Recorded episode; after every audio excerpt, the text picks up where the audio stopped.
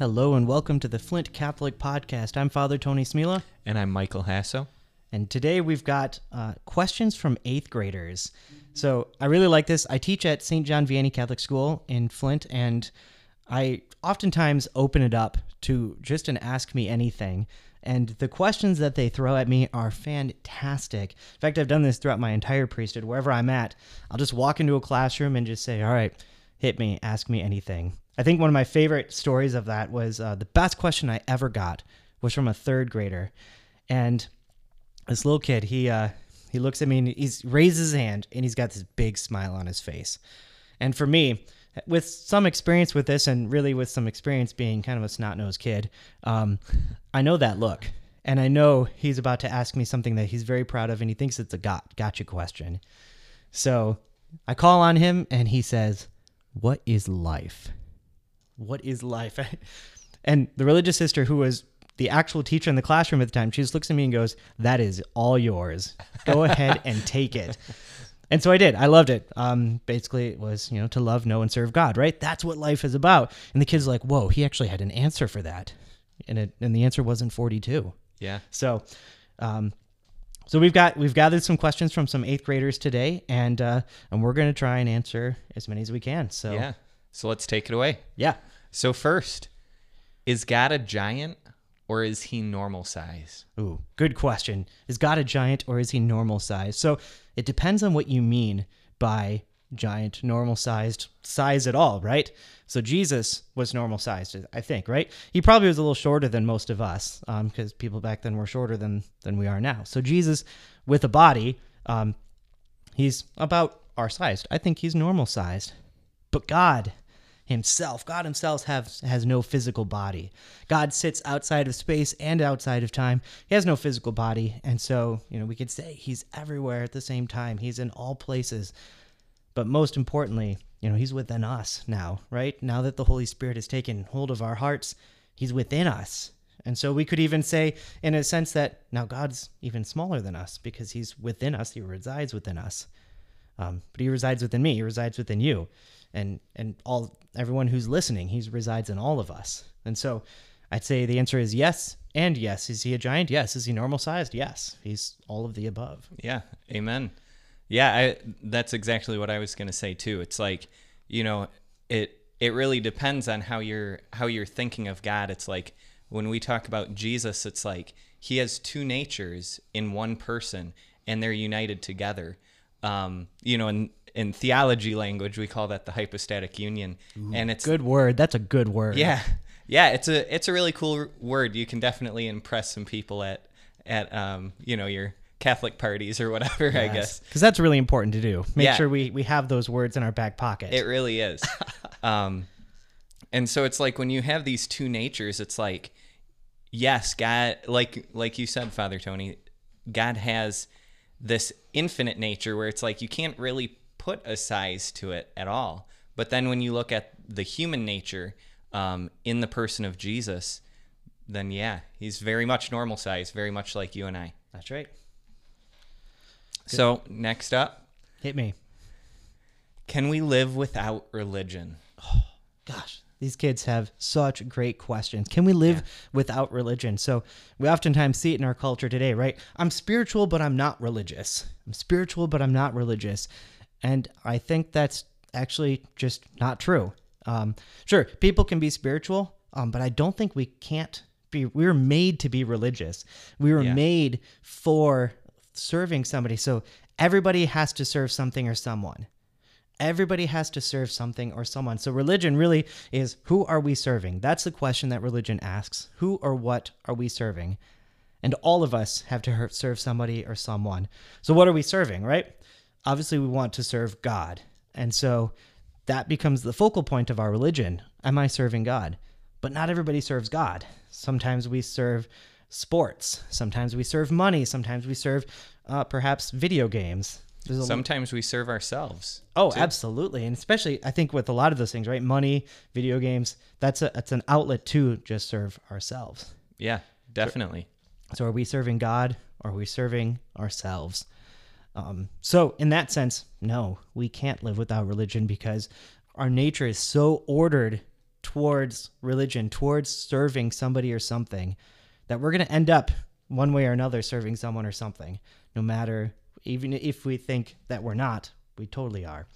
So let's let's make that thing God. Like let's Yeah. make that thing the best thing ever. The the the one thing that really wants our fulfillment and happiness. Let's serve Him, and and let let that be um, our fulfillment in that way. Yeah, definitely. And I guess also what I would add to that as well is like it really it really does revolve around that word serving. And I think one of the one of the distinctions when people ask this question of like why do we need religion? Part of it comes from a misunderstanding of what it means to serve. It's like do you see God as the taskmaster or do you see it you know out of this loving service a good a good father who wants good for you and so you willingly serve him Yeah, that's that's a really really good point because why would we serve God if God doesn't want our best interests at heart, right? Um, why would we serve God if if it doesn't eventually lead to fulfillment and happiness? Because that's something we all are striving toward, whether we know it or not. We're all striving towards happiness, trying to fulfill that that happiness in our own hearts. And if we don't believe God will lead us to happiness and fulfillment, then we're we wouldn't willingly serve Him. And so Yeah. to understand that that's what God wants for us, that makes it easier to just say, "I'll give it all to you, just like you gave it all to me." Yeah. Yeah, and also that's like that's so important to remember too when you're talking to somebody, whether it's a friend who's fallen away from the faith or or whatever, when you hear somebody saying things like I'm spiritual but not religious, what they're really rebelling against is this false idea of God. And so often it it really has very little to do with intellectual arguments. Not that those aren't important. Like we you know, we need to be able to answer those and and lead people through those difficulties intellectually. But really at the heart of it is who is God and who who am I serving? What sort of God is this? Yeah. Yep. And and that's why so I think too when we hear that that phrase it's well, I don't like the institution of the church. I don't like, you know, the the, the different rules that have been set up around that. And in a sense that's fair, right? Because I'm not here to serve the bishops. I'm not here to to serve other priests. I'm here to serve Jesus Christ. And certainly there's there's a fallen nature in, in all of us and the churches uh, in the in the institution in the hierarchy has certainly failed at times Yeah. and that's and that's difficult and I and I totally understand that um, but the church isn't here to to serve the bishops and the hierarchy church is here to serve Jesus Christ and that's who I'm going to serve Yep. Amen. So on to question number 3. Do you think heaven is beautiful? Ah, yes so good do I think heaven is beautiful so I guess we should start with the nature of heaven right what is the nature of heaven and I really kind of start with us, right? Our bodies and our souls at death are separated. But that's not meant to be like that forever. And and we we kind of sense that too, right? That's why funerals are, are sad. There's a mourning in that because ah, this isn't really the way it's meant to be. Souls and bodies separated. Oftentimes in the movies we see we can see, you know, heaven as depicted as, you know, angels on the clouds with harps. and if that's what heaven is, I mean, sure, sure it looks good, but it seems kind of boring, right? You know, is there going to be like electric guitars in heaven? D- do we have to play the harp? but what is the nature of heaven, right? So, all right, so at at um, the moment of our death, our souls and our bodies are separated, but that's not meant to be forever. So St. Paul in the letter to Philippians says, uh, "But our commonwealth is in heaven, and from it we await a Savior, the Lord Jesus Christ, who will change our lowly body to be like His glorious body." By the power which enables him even to subject all things to himself. So at the end of time, our bodies will be restored to us, will be returned. That that body and soul that is, were separated to death will be reunited. And it's not going to be this broken body. It's not going to be, you know, I've had surgery on my ankle and I probably need another surgery on my ankle and it kind of stinks. Um, but my ankle is going to be perfected again. You know, this uh, this quarantine 15 that I think a lot of us have put on probably probably won't be there, right? yeah, hopefully. I'm- Hopefully. I'm, sure there's a lot of people banking on that right now. Man, I'm banking on that one. So our bodies will be perfected as well and won't be subject to the sin um, and, and the consequence of the sin, um, which is decay and death. Our bodies won't be subject to that. So that's the start, right? What our bodies are going to be like. Um, but then what is heaven itself going to be like? And in multiple occasions, we see it um, described as like a wedding feast. And Jesus in uh, Matthew 22 talks about it. The kingdom of heaven may be compared to a king who gave a marriage feast for his son. In the book of Revelation, we see the, the heavenly Jerusalem described. And the heavenly Jerusalem, of course, the new Jerusalem is the recreated heavens and the earth.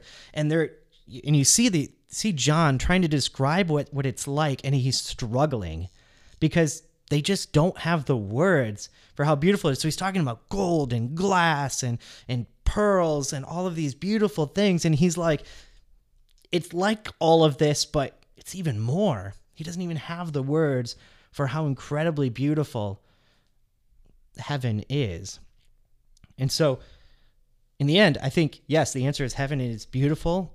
Can I describe it? No, because it's so beyond our understanding. Any concept that we could have of what heaven is like is so limited and so lacking. All we know is what's here and that's a, a world that's been broken by sin, a world that that suffers under the the weight of that that sin. And God is going to, at the end of time, recreate the heavens and the earth, and, and we look forward to that. It's going to be great. Yeah, yeah, and I think an important thing too is like when you look at some of these passages, like what Father Tony just mentioned, it's like it's important to, um, I guess, understand how how the writers of scripture really wrote and related to what they were writing. Because it's like for them you know think i guess think of this from their perspective of like you're trying to describe a supernatural reality that you experienced maybe like in john's case in revelation of like you know this vision that he was seeing. How do you how do you express this in words? And i think for them often the closest they can get are some of these analogies that you know you might be reading this and you're like a little confused and it partly it's because like can words really describe an infinite god an infinite reality you know? Right. Even on like a uh, a human level I, I always try and use this example. So take someone take john and bring him to 2020 and drop him in well i guess not 2020 2019 and put him at a rock concert and say, and without any context, without anything, say, describe what you're looking at. Yeah. And he'd be like, uh yeah. like how do you even describe like the monitors the screens the the pyrotechnics all the lights and the sound? Yeah. He would have no concept and ability to describe that. And i think you're you're seeing a lot of that same thing. And and so take us and try and describe heaven. You're you're asking the same task out of us and i don't think we can. Yeah yeah, our our words can only go so far. I mean, there, you know, we definitely can start approaching these realities, but you know, we can't exhaust them. That's right. You know, so. So, um, that takes us kind of the end of this segment. But what I want to encourage you is, if you have your own questions like this, uh, feel free to send them in. If you go to Flint or to anchor.fm slash Flint Catholic slash message slash message um, that'll get you to a place where you can send in a, a voicemail with your question on it. Um, even if you just go to the main page, uh, Flint Catholic, or no, anchor.fm slash Flint Catholic. There's a button under there that'll say message, and you can ask your question there, and uh, and we'll probably end up posting that uh, that message and then answering it afterwards. So please feel free to throw your questions at us. Uh, ask me anything. Um, if you ask me what life is, I'll probably answer that too and give you a fuller answer to what life is. But any question you have at all, feel free to throw it at us, um, and we'll we'll take it from there. Yeah, sounds good. See you guys next time.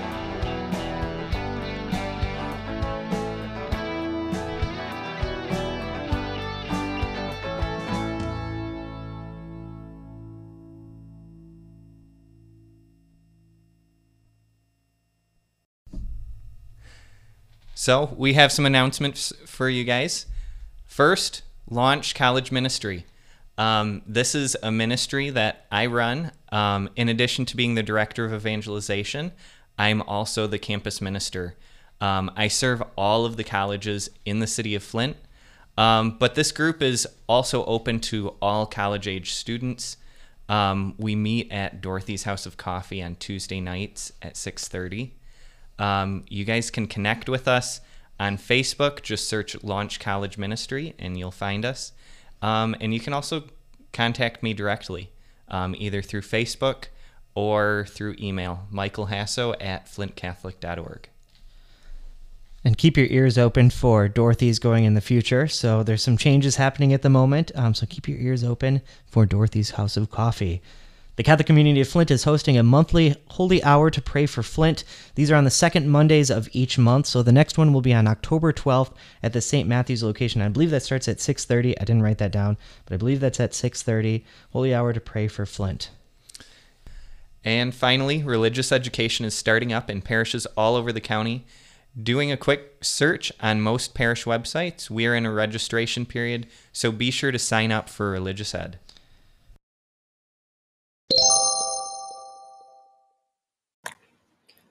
Our interview today is with Tim Goodrich. He is the owner of Sutorial Shoes in downtown Flint. You can find him at sutorial.com. Today we have just a small portion of that interview, about 10 minutes worth. The full interview will be released on Saturday at 8 a.m. And so without further ado, here is the portion of the interview. Tim, you mentioned in your uh, in your journey to ultimately the Catholic Church now. Yeah. Um, you had mentioned that for a time you worked in ministry. Yeah. And I think for anyone that in this area that knows you and knows some of the things you're involved in, it might seem almost like you're, um, you know, working into a, I guess, a much more active uh, ministry role. Not necessarily paid in this case, but but definitely active in the community. Right. Um, could you tell us about some of those things that you're involved with? So, from a ministry perspective, um, and I, it's it,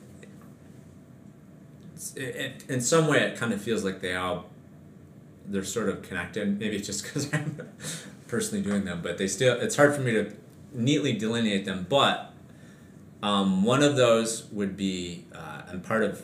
I live with a with a um, a few other guys, younger Catholic guys, and I'm not including myself in the word younger, by the way. I'm 44. and so I'm the oldest by far, and so in some ways that seems a little bit weird. And um, believe it or not, I'm still like open to the idea of eventually getting married and have a family. But at, I'm like, it, it seems clear to me that God intention, at least for this period of my life, God still has intentionally has me there, and He's spoken to me in different ways about that. And so um, the men's house is like I said, it's a group of you know a handful of younger Catholic guys, and since I've been part of it for the last couple years, it's been relatively um, loose in the sense of uh, like not necessarily tightly run, and so. Um, so in some sense you might just say it's it's a group of guys that are seeking to live the Catholic life together and praying together when possible. And we're kind of in a phase right now, though, where we're trying to tighten that up. And God, it seems it seems as though God has been speaking to us about some things that He wants to come into place. One of it, which seemingly is getting into a new house, uh, bringing in some more members to the men's house, and sort of um, being a bit more intentional about the way we operate to our lives together, prayer together, family uh, or family community and, and meals and so forth to the extent possible.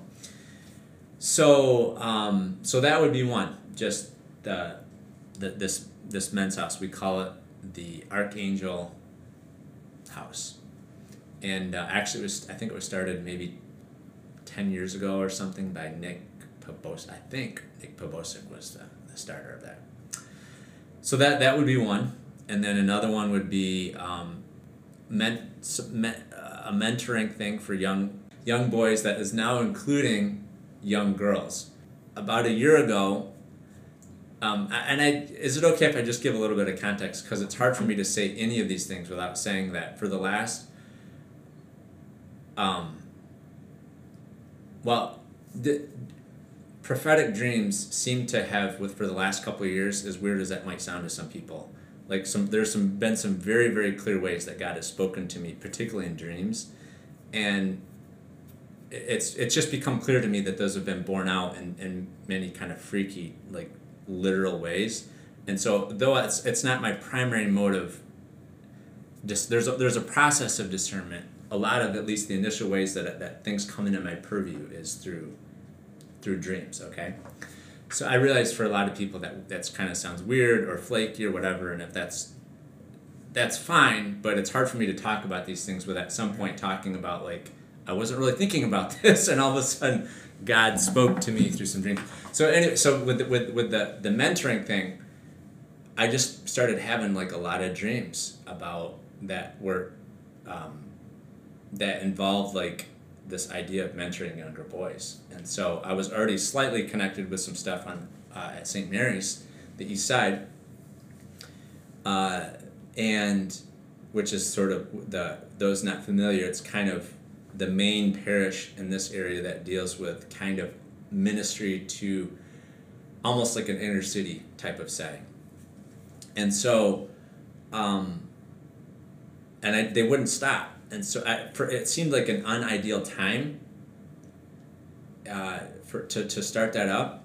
And so I just started like, eventually I, I just realized like, okay, let, let me back up. It's not as though that like th- that has no context that that's part of what I did at the, the church that I used to work at, the mm-hmm. Baptist church. And it's in that in that realm of ministry, it is something that, that kind of tugs a heartstring with me. But certainly timing wise, it just didn't I knew at some point something like that might come back around. But it just the, the timing did, didn't seem ideal. But it got to the point where I was like, okay, okay, God, I'm, I'll, I'll start moving on this. And uh, so we did it, and it was just like me and a couple of roommates, and we started like taking these like two families, two different groups of brothers uh, out every other week, and it seemed rather insignificant. And uh, we just kind of take them out and do fun stuff with them. Maybe spend fifteen minutes reading a Bible story or something like that. We'll grab something to eat, and, but it's mostly just having fun with these boys. And um, so and we just were we just tried to be faithful to that for the last year. Again, it didn't feel like we were being we're, we're changing the world or anything like that. And um, and then this last year, or this last year, just within the last like month or so, I had this other dream where in the uh, in the in the dream I was talking to somebody that I know about this ministry, and I somehow had the, the sudden conviction in the dream that I was supposed to start telling everybody I know about this ministry to recruit them for mentoring. And uh, and it just I, I, I might have even started crying or something in the dream. And so I, I knew that I was supposed to um, that I just felt like very poignant and very like, oh God's speaking to me through this, I think.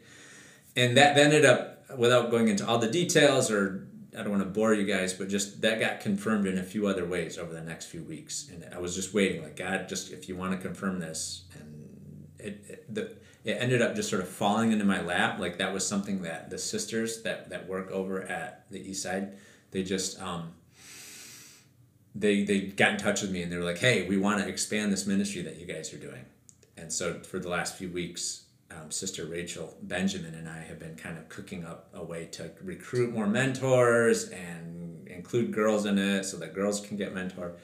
So, um, so that's something that we're at. It's ongoing. We're sort of recruiting um, people to be mentors for these kids. Um, and then what else? The arc is sort of it's kind of a long story, but it was kind of born I, to maybe condense it, it was born out of something that it's se- seemingly a vision of uh, Father James Mangan when he was here, and um, when when he was about to leave. Um, to some degree, I kind of got involved in, in, in part of the leadership of it. And again, this was another thing where it, it felt to me like it was it was like almost more of an issue of obedience rather than anything. I felt like the Lord really putting this on my heart, and it just and it's uh, essentially a way. It's almost like a ministry. uh, The way I think of it is almost like a ministry collective, uh, kind of a worship and ministry collective in Flint of people that are connected to Flint, uh, Catholics and even non-Catholics, but for, for mostly mostly Catholics, and it's kind of a ministry collective of people that are involved in different ways of doing ministry in the city, and um, and coming together for uh, uh, just a handful of things like a night of worship, uh, a night of just fellowship together, eating and so eating together and so forth. And when several of us that were part of that, once the Encounter School of Ministry came kind of into the picture, when some of us, were, a lot of us were uh, going to that, that whole the the sort of philosophy, theology, ministry experience and practice and so forth, that sort of began to soak into what we were doing, so that that was that has become like a large part of it. And to let people know who may not be familiar with Yeah. the Encounter School, that's the school started by Father Mathias Thelen uh, at St. Patrick's in Brighton. Yeah. And uh, can you tell us just a little bit about that, maybe a minute or so? Yeah, yeah. So that's something where it, it was started in Columbus. They moved up to uh, um, Ann Arbor area in Brighton, and it was a couple of years ago that they moved up here through a whole again a whole bunch of God stuff, uh, orchestrating them coming up to here. And for, from my angle, it was I'd been praying st- at the beginning of I believe twenty eighteen, it was. I was I started to pray that God would um, bring somebody into my life that would be able to to some degree like mentor me in the, the things of the Holy Spirit. Hearing from God, praying for healing and so forth. And later in the year, I found out about this school that was coming, and I looked it up, and I was like, "Whoa!" Uh, It just it just seemed like such an amazing opportunity.